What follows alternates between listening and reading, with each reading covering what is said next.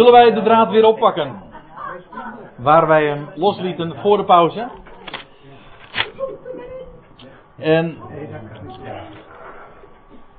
we hebben de woorden uit vers 6 nog besproken ten, als laatste. De Heer is mijn helper, ik zal niet vrezen. Wat zou een mens mij, wat zou een mens mij doen? Dat zijn eh, bemoedigende woorden. Vervolgens wordt er in vers 7 gezegd: Houd uw voorgangers in gedachtenis. in gedachtenis wil zeggen, herinner je ze. En daarmee uh, is aangegeven, wordt verwezen uiteraard naar het verleden. Aan voorgangers die er kennelijk uh, niet meer onder hen waren.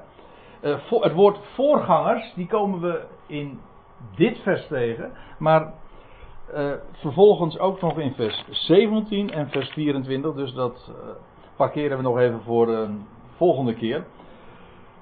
Die voorgangers, het woord, u ziet het in de Nederlandse concordante weergave, is het leidinggevende.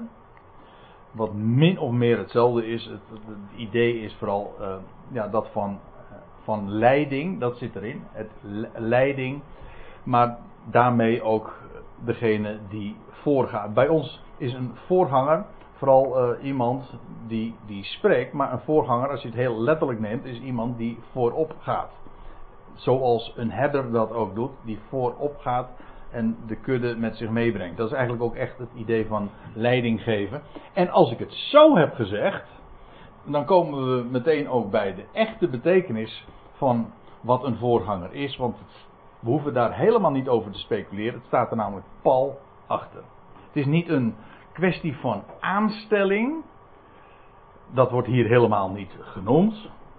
Of een menselijk instituut. Het zijn mensen die voorop gingen en daarmee ook leiding gaven. Waarin dan? Wel, zij hebben het woord Gods, het woord van de God, gesproken tot jullie. Dat is wat het tot voorgangers maakte. En ook tot voorgangers die het waard zijn om herinnerd te worden. Waarom? Ze hebben het woord aan jullie doorgegeven. Het woord, uiteraard bedoel ik daarbij op het woord van de God.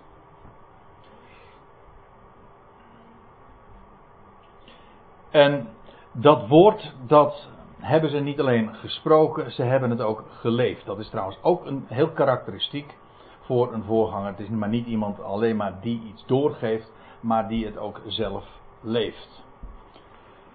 Lijkt mij nogal uh, voor de hand liggend. Dat is, ook, dat is ook waarop je betrouwbaarheid toch getest wordt. Als je, als je zus zegt, maar zo doet, dan zegt iedereen daarvan dat is hypocriet, dat is onoprecht. Het is de bedoeling dat dat één is. Leer, onderwijs en leven. En het woord van God tot u gesproken hebben, let staat daarbij. Uh, let op het einde van hun wandel. Einde, dat is de uitkomst.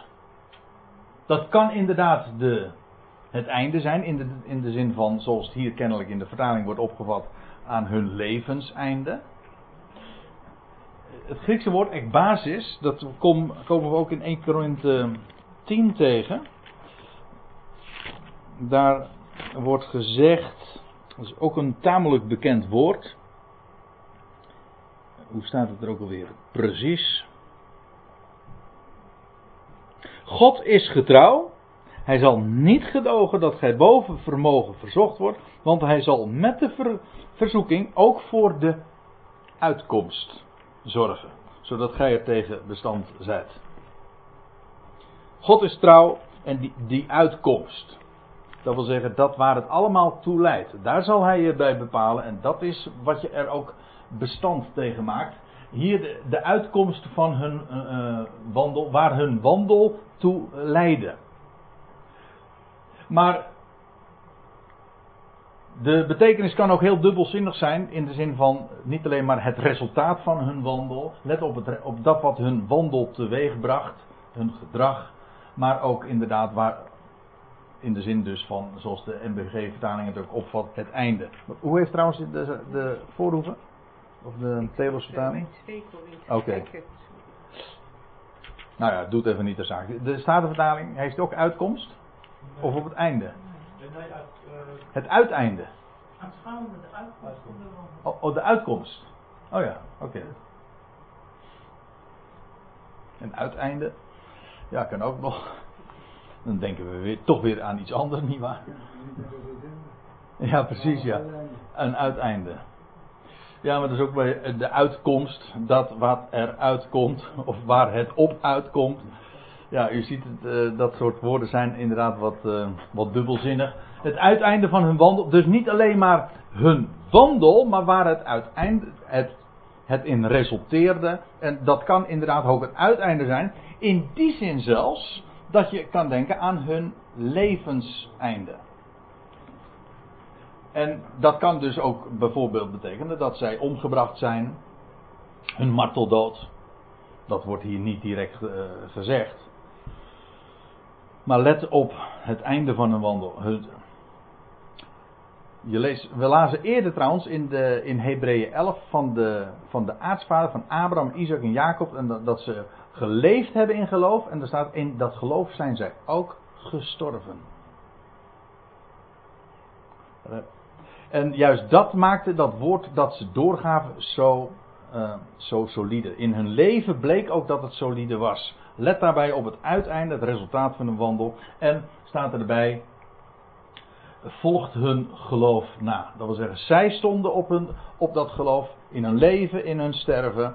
En volgt dat na. Boots dat na. Zoals zij stonden op het woord, sta jij ook zo op dat woord. Dat zijn, het is geweldig als je zulke voorbeelden kent. Ik denk wel eens als je één of twee van zulke voorbeelden in je leven kent, dan, uh, dan ben je een rijk mens. Als je echt voorbeelden kent van mensen die, die leven uit dat woord, daarin dat uitleven, dat doorgeven, maar ook daarin sterven en dat dat het, elk het einde van hun wandel is. Voorbeelden. Ja. Volgt hun geloof, hun geloof na. Dus er wordt hier helemaal niet gesproken over commando's. We zullen dat trouwens ook nog wel gaan uh, bespreken, want dat vind ik uh, belangrijk genoeg, omdat aan de hand van dat soort woorden ook wel eens een keertje echt kadaverdiscipline wordt onderwezen. Uh, dat in de kerk, in de gemeente, gehoorzaamt uw voorgangers. Staat er dan in vers 27, in onze vertaling. En daarmee, dat wordt uiteraard doorgegeven van in onze, in onze club, in onze organisatie, eh, is, heeft hij of hebben zij het voor het zeggen. En dat heb je maar te volgen, blijkt ook in de Hebreeënbrief. Eh, in, eh, in het navolgende vers, wat is vers 7? Vers 17, ja, gaat het daar echt niet over. Ik spreek nou een beetje voor mijn beurt, want dat moet ik nog, dat moet ik nog duidelijk maken. Maar een voorganger is er iemand die het woord van God doorgeeft. En het is altijd nog aan de luisteraar om dat te beoordelen. Dus dat, er zit helemaal niet het idee in van een mens aan wie je zou moeten onderwerpen. Of een instituut waaraan je, waarin je je zou moeten schikken. Het gaat juist om het woord van God. Spreken, leven en het geloof daarin.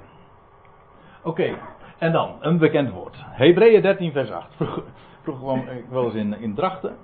Uh, nee, in Bolzwart. Uh, gaf ik een spreekbeurt en toen bleven we daar een hele dag. En toen, tussen de middag werd daar heel vaak een liedje gezongen. het klonk heel, heel maf eigenlijk.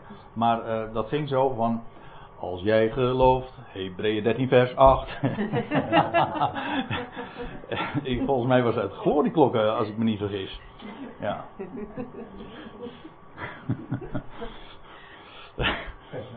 Hè? Die vergeet je nooit meer. Nee, ik weet trouwens niet meer hoe die verder ging hoor. Maar ik vond het zo. Ik, vond, ik weet wel, eh, maar eh, het woord van Hebreeën 13 vers 8, dat zal ik nooit meer vergeten wat, wat, wat daar staat. Ja. Het is, maar het is trouwens een woord uh, dat nog wel eens een keer, uh, dat erg populair is. Ook uh, in, de, in de Pinksterkringen. Om, en waarmee bijvoorbeeld genezingscampagnes. Ik heb het uh, meer dan eens uh, meegemaakt dat, dat zulke spandoeken er hingen of zulke teksten werden geëtaleerd van Hebreeën 13 vers 8.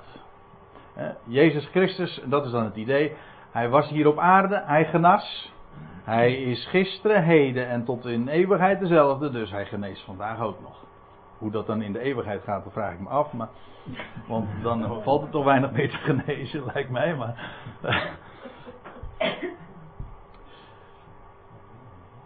maar even los van uh, zulke uitleggingen. Trouwens, dat zit er sowieso niet in. Als hier staat, Jezus Christus is gisteren, heden dezelfde tot in, tot in eeuwigheid. Ik kom nog op die laatste uitdrukking, kom ik ook nog wel even terug.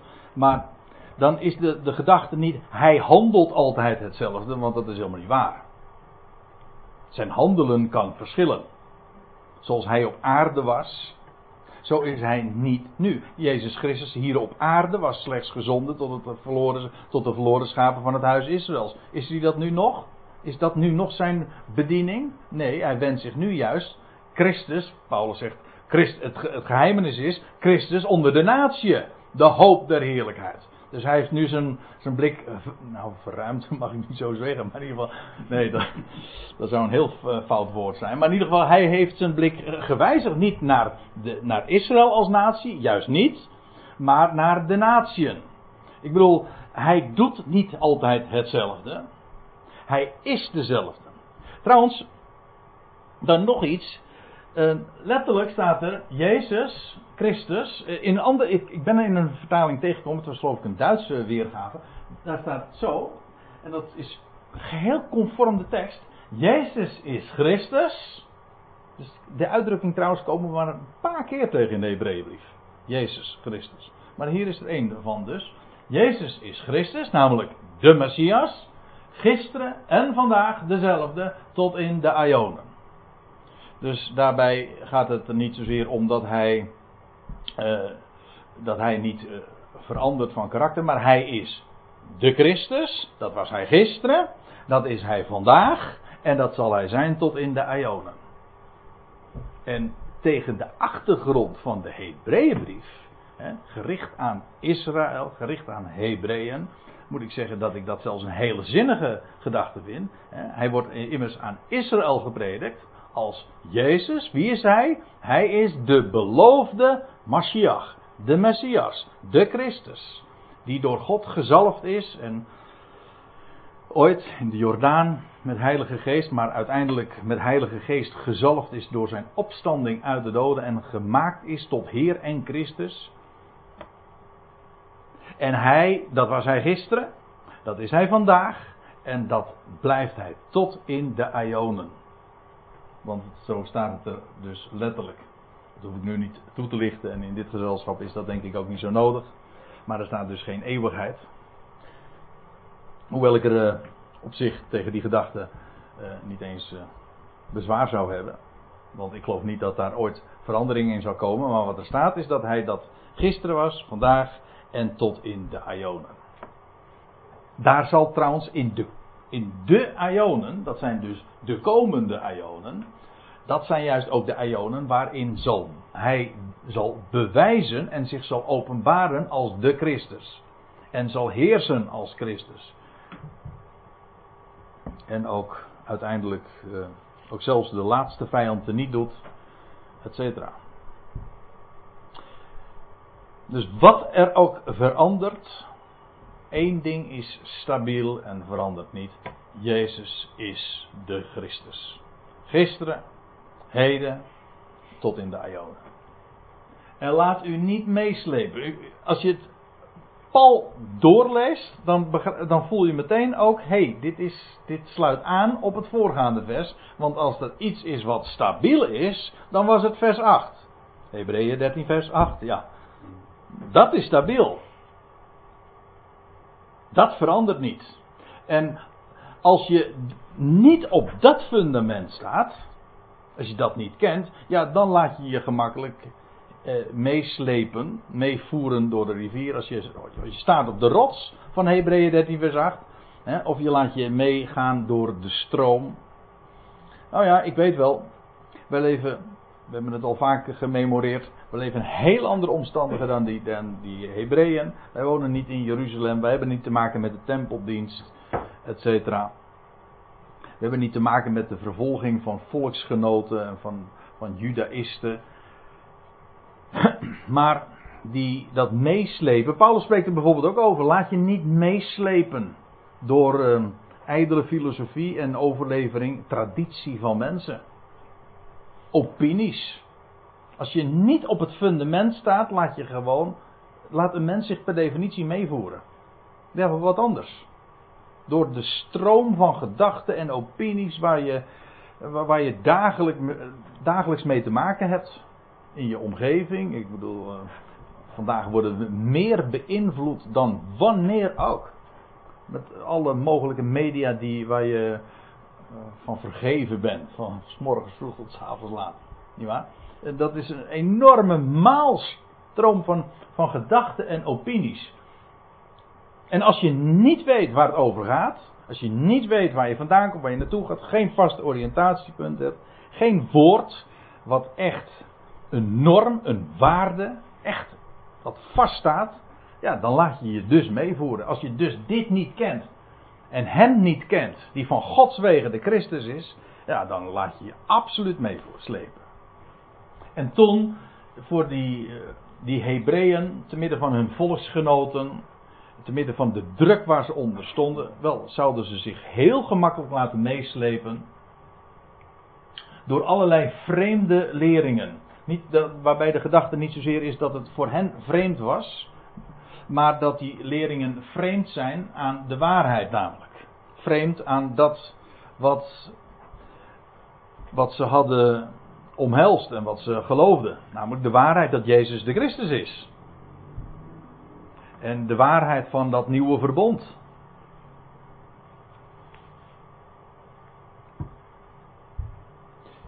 Laat je niet meeslepen door allerlei daaraan vreemde leringen. Want staat er, het is goed dat het hart, een mooie, mooie uitdrukking. Het is goed dat het hart zijn hart, pardon, zijn vastheid vindt in genade. Letterlijk staat het trouwens, zoals u ziet hier, bevestigd wordt. Vastgesteld wordt. Het is één ding om vast te staan, maar, uh, om te staan, maar om daar vervolgens ook in bevestigd te worden. Bevestigd betekent letterlijk vastgesteld. Zodat je vastgesteld en onwankelbaar. Standvastig, onwankelbaar. Ja, en waarin dan? In eten. Want ja, nou waar het hier over gaat, laat ik eerst eventjes dit zeggen. Dat het hart zijn vastheid vindt, dat het bevestigd wordt in genade. In dat wat God om niet geeft. Vreugd, ja, mijn, de beste definitie is, wat mij betreft, het woord genade betekent vreugde om niet. Het woord vreugde zit erin, maar genade betekent ook per definitie, het is om niet, gratis. Maar het maakt blij. En dat wat God toezegt en geeft. En hij zegt, ik zal je niet begeven. Ik zal je niet verlaten. Ik zorg voor je. Ik zorg voor de goede uitkomst. Ik ben dezelfde. Gisteren, heden, tot in de Ionen. Hij geeft. En, en je verleden, dat, doe ik, dat neem ik weg. Ik zal er niet meer aan, denken. Ik rechtvaardig je. Nou ja, dat zijn dan weer woorden die we in andere brieven vinden. Niet zozeer in de Hebreeënbrief. Maar geweldige dingen. Dat je, dat het hart, het hart, daarin, gewoon dat je van binnen, daarin je vastheid vindt. Bevestigd wordt. Daar word je ook, uh, daar word je niet alleen maar een content mens van. Maar daar word je ook een zeer blij mens van. Gelukkig. Nou, het lijkt mij uh, voor de hand liggen dat dat inderdaad goed is. Dat het hart daar zijn, daarin bevestigd wordt. En er is zoveel. Zoveel woord in genade. De schrijver werd heeft twaalf hoofdstukken tot dusver vol daarover geschreven. Nou ja, en het gaat nu om de tegenstelling. Het is, het is goed dat het hart zijn, bevestigd wordt in genade, niet in spijzen. Waar het hier over gaat, eh, als je de, de, de commentators, eh, de Bijbelcommentators er eens op naslaat, dan eh, kom je erachter dat daar nogal verschillend over gedacht wordt. Maar vasthoudend gewoon aan de, de context, de context namelijk dat uh, het gaat over, eh, gesproken wordt over Hebreeën die eh, hun offermaaltijden ook hadden. En ik zeg dat ook, want in het volgende vers zullen we zien. Nou, ik laat het alvast even voorlezen. Daar wordt er gesproken over. Uh, zij die in de, de dienst van de tabernakel verrichten, die, die eten ook van die offers. Dat, kon, dat konden bijvoorbeeld de priesters zijn, maar dat kon in het geval van een vredeoffer zelfs ook het, uh, het hele volk zijn. Die namen dus deel aan zo'n offermaaltijd. En dat dat inderdaad de gedachte is, uh, dat blijkt, als het mij vraagt, laat ik eerst eventjes de zin nog doorlezen, zodat we even goed weten waar we het over hebben. Uh, het hart zou zijn, zijn vastheid vinden in genade, niet in spijzen. Wie het hierin zochten, of letterlijk zoals u ziet, wie hierin wandelden, hebben hier geen baat bij gevonden. Hoe, geen baat bij gevonden, hoezo? Waar ging het om? Nou, het ging erom dat het hart vastheid zou vinden in genade. In die vreugde om niet.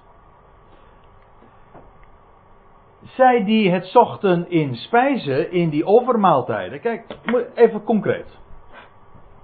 Die Hebreeën hadden tot dusver, de tempel zou binnenkort verwoest worden. Ze kenden daar de, de tempeldienst en alles wat daarmee verband hield. Zij hadden daar ook hun festiviteiten, ook hun offermaaltijden. Wat de schrijver eigenlijk vanaf hoofdstuk 1 doet, is hen erop te wijzen dat wij zoveel iets veel grootser kennen. En dat, uh, en dat ze moesten leren afstand te nemen van dat Jodendom en daar niet in terug te vallen. En als zij nu weer naar die offermaaltijden zouden gaan. En ja, het was heel verleidelijk. Het was hun eigen volk. Die uh, hen daartoe uitnodigde en kom, kom daarin mee. Doe daarin mee. Maar op het moment dat ze dat deden, dreigden ze weer. En velen waren inmiddels, we weten dat er velen inmiddels weer teruggevallen waren, helemaal in het Jodendom. Ook door grote druk, door vervolging, door, door sancties, gevangenschap, roof van hun bezittingen, vermoord. Kortom, er was ze stonden onder een enorme druk om weer mee te doen in de godsdienstige festiviteiten. Ook de maaltijden, de spijzen, die, daar, uh, die allemaal verband hielden met die tempeldienst. Kortom, om weer een plaatsje te veroveren. Om weer terug te gaan naar de legerplaats. Naar de godsdienstige acceptatie. Ja, maar op het moment dat je dat doet, dan verachter je in de genade. Want ook daarin, daar, daarvan geldt, je kunt geen twee heren dienen. Het is inderdaad zwart of wit. Het is of weer teruggaan naar de legerplaats, naar die legerplaats die Jezus de Messias verwierp.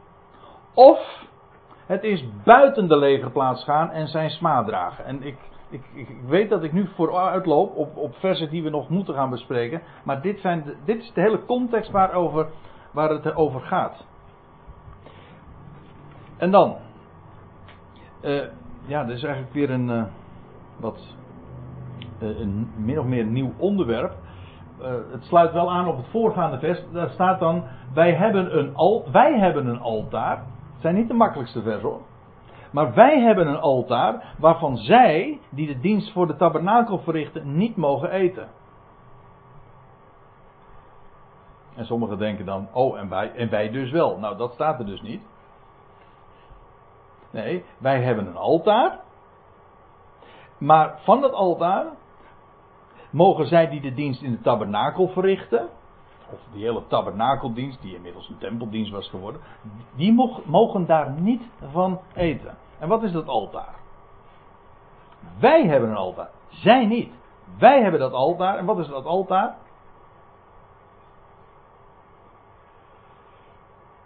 Hm? Ja, nou, daar ontkom je niet aan. Maar het altaar is, is, in de pla- is de plaats waar het offer gebracht wordt. Nou, dat, daar vertel ik niks nieuws mee. En wat is dat offer? Wat is dat offer? Nou, dat de hele Hebreeënbrief gaat erover. Over Jezus Christus. Hij is het offer. Dat is ook trouwens nog degene die het offer bracht. Maar hij is die offer. En waar is hij geofferd? Buiten de legerplaats, ja. Ja, maar buiten de poort heeft hij geleden en is hij opgestaan. Want ik blijf erbij dat het, de, de, het altaar spreekt inderdaad van de plaats waar hij geofferd is. Maar zijn offer is dus niet alleen maar zijn slachting, maar is ook wat daarna volgde. En ik moet het eigenlijk omkeren. Het is, niet, het is zo. Het altaar is de plaats waar het slachtoffer oprees naar boven. Goden tot een liefelijke reuk. Dat is wat eh, het altaar is. En dat, dan, als je het zo zegt, dan, dan weet je meteen, het gaat dus over zijn dood, maar primair over zijn opstanding. Dat is het altaar. En ik denk daarbij letterlijk aan de, buiten de legerplaats, daar waar hij leed, stierf, maar bovenal opstond, verrees, opsteeg tot God. Ja, en dat kun, dat kun je nog, dat kun je nog uh, breder opvatten, namelijk opsteeg tot God, namelijk ook ten hemel voer. En voor mij maakt het allemaal geen verschil, want ik geloof dat het allemaal, maar dat is nu niet het onderwerp om dat nu uit te diepen, dat hebben we wel eens een keertje eerder gedaan, dat het allemaal heeft plaatsgevonden op de Olijfberg. Hij stierf daar, hij stond daarop en hij voer daar ten hemel. Weet je wat nou zo eigenaardig is? Daar was ook een, letterlijk een altaar op de Olijfberg. Dat is een bekend gegeven in de Joodse traditie. Dat noemen ze het Mifkat-altaar. Dat is de plaats uh, waar de zondoffers ook verbrand werden. De zondoffer werd geslacht in het heiligdom, in de tempel, maar het, de, de resten werden verbrand buiten de legerplaats, aan de oostkant, en dan kom je aan de Olijfberg, kom je uit. Maar het gold bijvoorbeeld ook voor die, dat offer van die rode vaars. Het is nog niet zo lang geleden dat ik daar een keer in Soetermeer over gesproken heb. Prachtig onderwerp. Maar ook die rode vaars werd verbrand op de Olijfberg. Buiten de legerplaats. Ja. Nou, naar. Eén ding is duidelijk.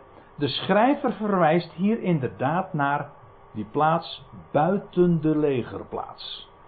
Buiten het godsdienstige systeem, om zo te zeggen. Buiten de poorten van Jeruzalem. Als u het niet geloven wilt, dan kijkt u eventjes een paar versen verder. En dan ziet u in hoofdstuk in vers 12 dat het daar inderdaad over gaat.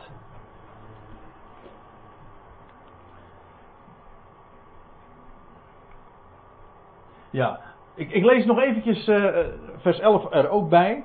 En dan moeten we de volgende keer maar uh, de, de draad hier weer oppakken. Want het, het voert een beetje te ver om dat hele onderwerp van buiten de legerplaats nu te behandelen. Maar eventjes nog dit.